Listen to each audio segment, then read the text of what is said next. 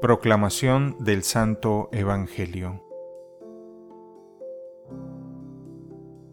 Transcurrido el tiempo de la purificación de María, según la ley de Moisés, ella y José llevaron al niño a Jerusalén para presentarlo al Señor, de acuerdo con lo escrito en la ley.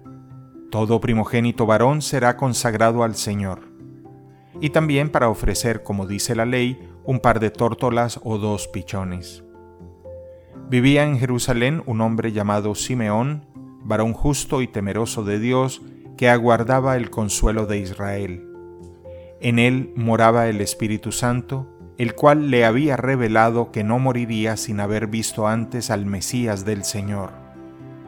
Movido por el Espíritu fue al templo, y cuando José y María entraban con el niño Jesús para cumplir con lo prescrito por la ley, Simeón lo tomó en brazos y bendijo a Dios diciendo, Señor, ya puedes dejar morir en paz a tu siervo según lo que me habías prometido, porque mis ojos han visto a tu Salvador, al que has preparado para bien de todos los pueblos, luz que alumbra a las naciones y gloria de tu pueblo Israel.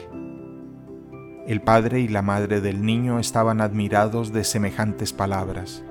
Simeón los bendijo y a María, la madre de Jesús, le anunció, Este niño ha sido puesto para ruina y resurgimiento de muchos en Israel, como signo que provocará contradicción, para que queden al descubierto los pensamientos de todos los corazones, y a ti una espada te atravesará el alma. Había también una profetisa, Ana, hija de Fanuel, de la tribu de Aser. Era una mujer muy anciana, de joven había vivido siete años casada y tenía ya ochenta y cuatro años de edad. No se apartaba del templo ni de día ni de noche, sirviendo a Dios con ayunos y oraciones.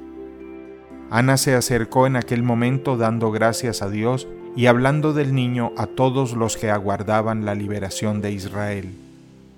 Y cuando cumplieron todo lo que prescribía la ley del Señor, se volvieron a Galilea a su ciudad de Nazaret. El niño iba creciendo y fortaleciéndose, se llenaba de sabiduría y la gracia de Dios estaba con él. Palabra del Señor.